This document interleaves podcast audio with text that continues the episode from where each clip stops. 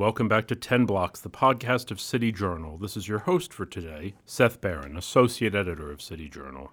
After the blackout last month that affected a large swath of Manhattan, New York's energy infrastructure became a hot question. Joining me today to discuss that issue and other questions related to energy generally is City Journal contributor James Meigs. Jim was for many years the editor of Popular Mechanics and writes widely about science, technology, and culture. We'll be back with Jim after a short break.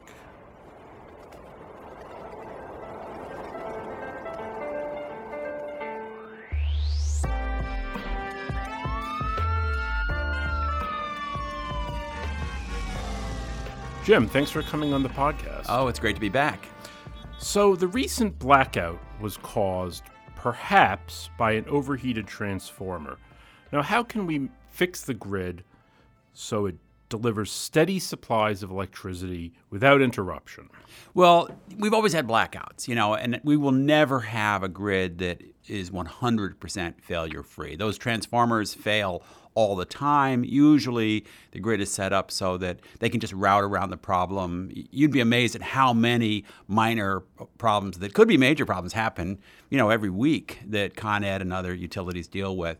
But my worry is that these challenges are getting harder, and certain government policies are making it harder for the utilities to cope with the ordinary wear and tear on the system. Well, what kind of policies? Well, there's a few things. Uh, one is uh, the, the, green energy policies that are being pushed, certainly in New York State by Governor Cuomo, and uh, California is another example, which on their face aren't necessarily bad ideas, but the people who are pushing to have, say, 50% of electricity come from renewable sources, as Governor Cuomo is in, in New York, ultimately up to 100% in California by 2045, I think they've mandated. They're doing those mandates without really appreciating just what a huge challenge this is for the grid itself. I'm not even talking about the challenge of putting up all those wind farms and solar panel arrays, which is, is massive and I don't think will ever get done in the time schedule. But I'm just talking about the problem of distributing all that electricity around the region because when you have a few big power plants pumping out power that can be turned up or down as needed. It's relatively simple to get that power to where the customers are. But imagine instead you have tens of thousands, hundreds of thousands of small solar panels on rooftops, sending power back the other way down the lines, feeding power into the grid in a kind of a random fashion. Well, someday that will work maybe pretty well, and we'll have a very sophisticated computerized grid that can distribute all that. But we don't really have that right now. And so what happens is the transformers are under more stress, the management of all this power is more difficult, and it's especially hard on sunny, warm days uh, where you've got tons of power being produced all afternoon while the sun is shining all the, all the other sources of energy have to be pretty much turned off because there's too much electricity flowing around the, the grid. But then what happens? You know, around seven o'clock, the sun is going down. People are coming home from work. They're turning on their air conditioners. They're turning on their microwaves, and solar panel, the solar power has just disappeared. So you have this massive management challenge of now you also have to crank up all these other sources and we're not really prepared to handle that efficiently yet. And yet we're mandating these alternate sources of power that whatever the pros and cons are, we're, we don't really have the technological capability to, to, to deal with without increasing the risk of things going wrong. But isn't that really just a um, more of a good reason for the Green New Deal to be uh, enacted? Because then we can really ramp up investment and in building a smart grid and building big batteries that can maybe hold the power that's the extra power from the day and then we could use it at night that's the plan you know that's everybody who who supports this kind of policy will always say well we're going to need we're going to have storage well we are nowhere close to having the kind of storage we would need remember it's not just for a few hours when the sun goes down it might be for a couple of months in the wintertime.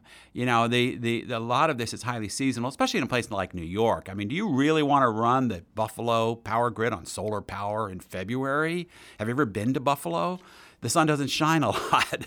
So it's um, this is not an argument for the Green New Deal. In in fact, uh, the Green New Deal is really typical of the kind of green thinking that is based more on on kind of emotion and wishful thinking than I'm really understanding how the how the grid works. And I'm not opposed to transitioning our electricity supply, uh, supply to uh, lower carbon sources. I'm a big fan, as, as City Journal readers know, of nuclear power. Um, working on another piece about that right now. And here's the irony a lot of the same people who are supporting wind and solar are actually shutting down, advocating shutting down nuclear plants. These are the most dependable source of power, they're the biggest source of, of carbon free power. Uh, and yet people are saying, well, it's not renewable because there's not an infinite supply of uranium ore. You know, there's plenty for hundreds of years, but we use this word renewable to mean green and everything good. But the real issue isn't whether it's renewable. The real issue is is it environmentally friendly? Is it does it make economic sense? And when you look at things that way, the wind and solar have pros and cons, but they have a lot of cons that are being ignored. Nuclear has a lot of pros that are being ignored by by some advocates. Not all. There's there's quite a few people, including some of the candidates for uh, you know running for the Democratic nomination for president, who are supporting nuclear. But it's it's a little bit depressing how many environmental groups don't. Well, hold on a second here. I mean, you, you're saying that nuclear should be counted as a form of green energy, and that it's uh, that it's it's not harmful to the environment and it's basically renewable. But I mean, nuclear power is has the potential to cause catastrophic damage that can destroy entire countries and regions. As we saw, you know, anyone who watched that Chernobyl movie will know. And, uh, you know, Three Mile Island almost melted down. Now, that was 40 years ago. And then in Japan, they had that major problem. So, I mean, clearly moving away from nuclear power seems like the right idea. That's the standard argument. And if you ever go on Twitter or social media and talk about nuclear power, immediately people come like, Haven't you heard of Chernobyl? Didn't you see the movie on HBO? And the reality is that even Chernobyl only killed a couple hundred people. And that was the worst imaginable a- accident. One that happened in, you know, an East Bloc country that was under Soviet style management that was extremely negligent. Not only was the accident the result of incredible negligence in the design and management of the plant, but in the aftermath, they covered it up, they hid it. They didn't have a free press to expose what was going on. That kind of accident can never happen today. And even so, the tens of thousands of casualties, the hundreds of thousands of casualties that were predicted by anti nuclear extremists never materialized. So, on the other hand, in the years since, hundreds of thousands of people have died from the pollution from coal fired power plants. So you could make an argument, and this has been made by some climate activists actually, that every nuclear plant actually saves lives by replacing the power from a coal fired plant. And, and I, I, really believe that's true. All energy sources have their risks. You know, we had, um, you know, an oil rig blew up in the in the Gulf of Mexico and killed 11 people. An oil train derailed in Quebec and killed nearly 50 people. You know, coal mines collapsed. Nuclear, in compared to those other sources, is actually very, very safe. And I say that as someone who lives pretty close to the Indian Point plant up in up the Hudson in Westchester County. Hmm. Well, that's an interesting point. Um, let me just sticking to the question of energy in New York. Um, Governor Cuomo, he's shuttered Indian Point. It's not closed yet, but it's on its way to be closed within the next two years. Right. They're decommissioning Indian Point, and he's blocked fracking in all of New York State, and he's not allowing pipelines to be built, uh, gas pipelines. So I guess that's cut off, uh, you know, development in parts of Westchester and even on Long Island. Um, but he's going to replace it all with uh, massive turbines, wind turbines, off the coast of Long Island. Are there any issues with? I mean, you were talking about transmission and distributed networks. Um, is it is there a problem with with moving electricity hundreds of miles that yes, way? it's really hard. It's really hard, and you for a number of reasons. For one, you lose a lot of it in the transmission process. So the farther away the power is generated, the less efficient it is in terms of you actually being able to use that power in your house. The other thing is we don't have the grid to transmit all that power. We would need to build huge arrays of, of new transmission lines. Talk about you know a, a, a NIMBY nightmare. And we've seen that really many parts of the country, when people do try to build new transmission lines, when they try to ins- build big um, wind farms, there is a lot of local resistance. Just because it's green doesn't mean people that want it in their backyard, and it's become very difficult to uh, to get these things built. I, I find it kind of ironic. People always say, "Well, we can't have nuclear power because it just takes forever to build new plants," and it does. It takes way too long. How long does it take to build a transmission line halfway across New York State? That could take decades by the time you get all the approvals and fight all the lawsuits and, and, and get through that whole process.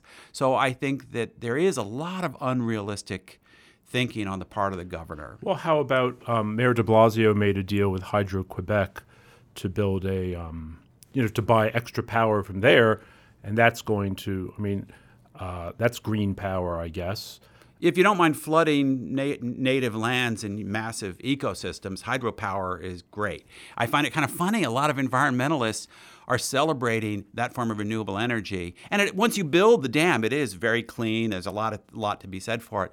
But I grew up in the era when we were fighting dams, you know, and we certainly don't want to go back to building lots more of them. Uh, I don't think, uh, and and drowning ecosystems when there are better alternatives available. As for the deal to buy hydropower from Quebec, New York State uh, already buys tons of, of power from Quebec. And when we talk about clean energy, a lot of times it's not stuff being generated locally. A lot of it is just the the uh, the, the, power from the huge hydroelectric dams in, in Quebec that we're talking about. The issue is we don't quite have the capacity to bring all of that power down the Hudson that we need. So, again, there is a plan in the works to build more transmission capacity. If we kept our nuclear plants open, we probably wouldn't need it. Um, so, what is the, the barrier to building more nuclear plants? There are a number. One is kind of depressing, not that easy to fix, which is just we've gotten really bad at building large, capital intensive projects, whether public or private, in this country and in much of the West. Um, China can build nuclear plants pretty economically. Korea does it pretty well. But in the U.S. and even in in uh, parts of Europe, it, the, the costs have, have gone up in a in a frightening way. Doesn't mean it's still not worth trying, but boy, that, they have gone wildly over budget, and and that's alarming. And there's no easy answer to that. There are new designs coming along that are much smaller, could be built in factories rather than on site, and then just delivered by truck. And instead of having one giant reactor, you might have 10 or 12 set up in an array. You know, conceivably in a place like an old coal-fired power plant that shut down, you build a bunch of small nuclear reactors there instead, hook them right up to the grid. I think this is promising. It might it might be an alternative uh, an alternative, but in the short run, the key, what a lot of environmentalists are saying now uh, and and others is let's keep the ones we've got running. You know, we've invested in them. They're perfectly good. Most of them could run for another 40 years with no problem. Let's work to figure out how they can get properly paid for the power they produce and, and keep those going. That will also help with these issues of grid reliability, which are, again, being exacerbated by the uh, by these alternative energy sources that are so erratic in their production of power. Um, now, you've written also about California and its power issues, um, and something about wildfires. Yeah. Could you could you elaborate on this? Well, you know, the last two years, uh, 2017 and 2018, were the worst in the history of the state for wildfires. More than a million and a half acres burned in both those years, and and last year, you know, over I think close to 100 people were killed um, in, in, those fires. And I assume that's due to climate change? Well, everybody says it's due to climate change. New York, is, uh, excuse me, California has always had fires. Climate change will probably make that worse, may already be having an impact. Uh, but I'm always a little suspicious when people immediately say climate change, when it's very difficult to attribute you know these these trends that have a lot of year to year variability and say, oh well, there's more thunderstorms this year, it must be climate change, and then the next year if there's less thunderstorms, well, what caused that? You know, um, all that said, California is in a bad situation in terms of fires. Always has been. Looks like it might be getting worse. And the power companies are blamed for any fire related to their equipment, whether they caused it, uh, uh, whether they caused it through negligence or not. So, for example, I think I said this on the last podcast. If if somebody a truck crashes into a power line, it goes down, and then it causes a fire that burns down a neighborhood. The power company is responsible for that, even though they weren't the ones that knocked over the, the pole. This is a. a um, you mean like in a in a tortious sense? In like yes, in, li- in terms of liability. So this puts the power companies in an absolutely untenable position because they're also required to deliver power to all these remote communities where their power lines have to pass through this intensely fire prone environment. Now there's evidence that PG&E, the biggest, um, you know, they didn't do as good a job trimming undergrowth and vegetation as they should have. They, you know, they might have, you know, there's things they could have done better. But I have a hard time seeing how, under the current rules in this current fire environment, any utility could uh, could operate without under this cloud, this liability cloud. Who would ever want to invest in that company?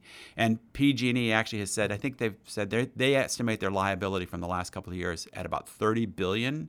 They declared bankruptcy early this year. The California legis- legislature has a, a, plan to help give them a little bit of liability or significant liability relief. But here's the part people aren't really talking about. So, why are people living in those areas in the first place? And some of it has to do with lack of with the anti development policies in the California cities. So, if you can't afford an apartment in LA or, or Oakland or San Francisco or Burbank, then you wind up going you know farther field about a third of people in california live in what's called the wildland urban interface. It's basically you build your house out at the edges of the forest. That town of paradise that burned in the, in the, the what was called the campfire is a great example of that. Lots of middle income retirees who couldn't afford to stay in the towns where they lived. And of course living in the sierra foothills is lovely but the but you know the fire, the power company isn't ex- allowed to charge a big surcharge for serving people in these fire prone areas. So we've we've created a slow motion ca- catastrophe that is um, that is very difficult to unwind. I mean, you can't tell all these nice people that they got to leave their retirement home that they saved up for, but the real problem isn't the fire; it's the people in the way of the fire. If the area was uninhabited just a few ranches or something. That fire swept through there. It's no big deal. Those areas have always burned every you know 50 years or something. The trees survive. If you look at a picture of the paradise, it's really interesting. The houses are all burned. The trees still have pine needles on them. The trees mostly survived.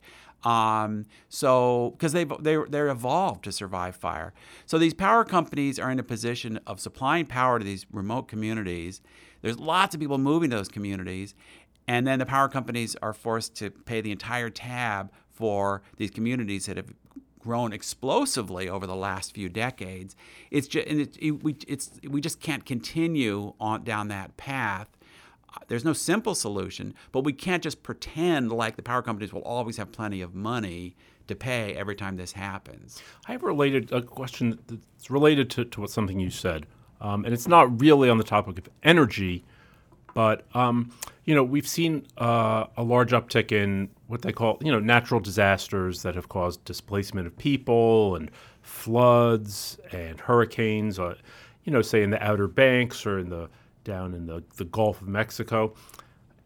And I have a question. Um, is it the case that things are getting worse, or is it that we are now we've developed out to areas that maybe used to be considered uninhabitable or barely habitable, and that you know what appear to be major disasters, killing people, displacing them, causing billions of dollars worth of damage. It's really just because people are living where they shouldn't be living, and you know we have a huge population now, a much larger population than we did in the past. Uh, you see what I'm? Yeah. At? So there's actually a name for that. It's called the expanding bullseye effect, and there've been some interesting papers studying this.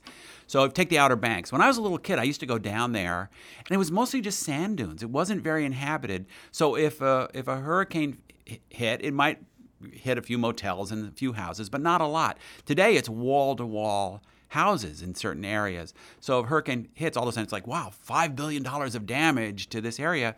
If it was just sand dunes, that wouldn't happen. And as someone who leans more towards the libertarian end of the spectrum, I say, what incentives did we put in place to encourage that? Certainly, if you look at Florida, there are massive incentives to encourage people to build in the most hurricane vulnerable areas. And then, you know, it's not just the disaster relief that people get after a storm; it's help with insurance. It's it's the, it's a state-run insurance. It's federal flood insurance. So there are, are, are a whole bunch of programs that um, that actually subsidize the risk. Uh, mm-hmm. That um, and, who wouldn't want to live on the beach? Of course. But it's a bad place for people to be building condos and stuff. And um, and they've actually been pretty lucky. Florida's had fewer big hurricanes in the last 15 years than in some previous eras. When it does come, I, I guarantee you, and you know, and it costs, you know, $100 billion to fix. Everybody's going to be saying, well, this is an, a, a, result of climate change. But the same thing could have happened without climate change. The problem is all of the construction that is put in harm's way when there are other ways to develop, other ways to build that are a lot safer, both in terms of flooding and in terms of fires. There are ways to to do it that are a lot safer, but they require some choices. At the very least, I, I feel like we shouldn't be subsidizing people to go and live and put themselves and their and their their homes in areas we know to be dangerous. If they want to do it on themselves and pay for it, pay for their own insurance out of pocket, okay. But why should the rest of us be subsidizing it? Um, you know, I, I sort of wonder because you hear a lot about climate change and the rising sea levels, and mm-hmm. that Florida will be underwater soon, and Manhattan could be underwater soon. Um, but nobody seems to be leaving these areas. Yeah. and people are still building, and insurance companies are still insuring. Well, some insurance companies are, are becoming more cautious. Um, you know, about different risks. But um, but but we don't know. You know, there there, there are all these models that, that talk about sea level rise. Um, um, we don't know how quickly that might happen if it happens. Um, but I think it's hard for people to um, to look long term. And yet, it's funny if you fly over some of these areas, you realize the stuff that's above sea level is is barely above sea level. You know, like you know, sea level rise or not, you you say like, why did anyone think to build on this sandbar? You know, you go out to the Hamptons and you realize like any storm could just wash away big chunks of some of those those islands. Um, and yet we, we pretend we like to think that these things should be permanent. I think in many cases we'd be better off retreating to more defensible terrain. Um, and um, you know it's and and if people do insist on living those places, they certainly can't complain when the inevitable happens. So let me just you're you're, you're um you've written about popular you know popular science and uh, technology, uh, so you have your thumb on the um, on the pulse of what's happening. Let me just throw a few ideas at you and see see what you think about like in terms of the future of energy. Mm-hmm. Um, what about uh, wireless transmission of energy. Yeah, Tesla, you know the great the great inventor uh, after whom the car is made, he demonstrated that back in the early 20th century. It's possible, but super inefficient. Uh, so don't count on it over long distances. You can do it over short distances. They already do. You know, um, you have this inductive charging for your phone and stuff like that but uh, but it, you can't. It, the amount of energy it would take to do it over long distances is. I imagine there must be like an exponential drop off in yeah. intensity. Yes, so exactly. Um, what about wave energy, like having? Yeah, uh, machines out in the tides. Right. I've always capture... loved this. I've always thought, like, yeah, you know, there's so much energy in the oceans. It, there have been a lot of experiments, feasible, you know, but, but all, every idea like this also has its own environmental downsides. You're you're putting all these structures out in these marine ecosystems that other, you know, that that porpoises and whales and fish, you know, have to travel through. I, I think there are certain places where um, where that could work to some degree. Um, I don't think it'll be a major contributor to our to our energy um, uh, to our energy supply. There's there's also there's tidal forces and currents run. I mean, the East River. There's been an experimental project in the East River, right off the the side the east side of Manhattan, to put some rotors deep in there. There's huge tidal currents through there, and they generate some power. It's kind of a cool idea. Um, um, it's just not enough. It's probably not. I mean, you know, we may get to a day where we get 3% from this and 6% from that and 10% from that. But you know, again, I hate to keep harping on nuclear power. We have a system right now that produces massive amounts of power efficiently and safely. Um, like before we outthink it, let's make sure we're using the, the, the, most straightforward sources that we have. I, I, there's one nuclear advocate always says if nuclear had been invented last year, everyone would be ecstatic. They'd be like, this is it, this is the solution. How about cold fusion? Yeah, someday maybe. Uh, you know, there have been so many scandals around that. But leaving aside cold fusion, you know, as everybody knows, fusion is the process of of fusing hydrogen atoms in, in, in, in that process, huge amounts of energy are released. It's what powers the sun. It's what powers um, um, hydrogen bombs. But um, to do it, you have to generate massive quantities of heat and, and a very compressed space. They've been working on this since I grew up near in Princeton, New Jersey, near one of the the, the, the great research projects on that. It was always said, "Oh, it's going to be 20 years away." Some people say it's still 20 years away, but there's actually some really cool research on smaller reactors that can do this. Uh, small scale. Bill Gates has invested in others. Been they're, they're, actually getting some venture capital money coming into this field. There's a team from MIT that set up a company that's working on this. So not cold fusion, hot fusion, but on a much smaller scale you know, if this became something that could roll out massively, it would be a huge boon to the planet. You know, there's a lot of people out there who still need electric power.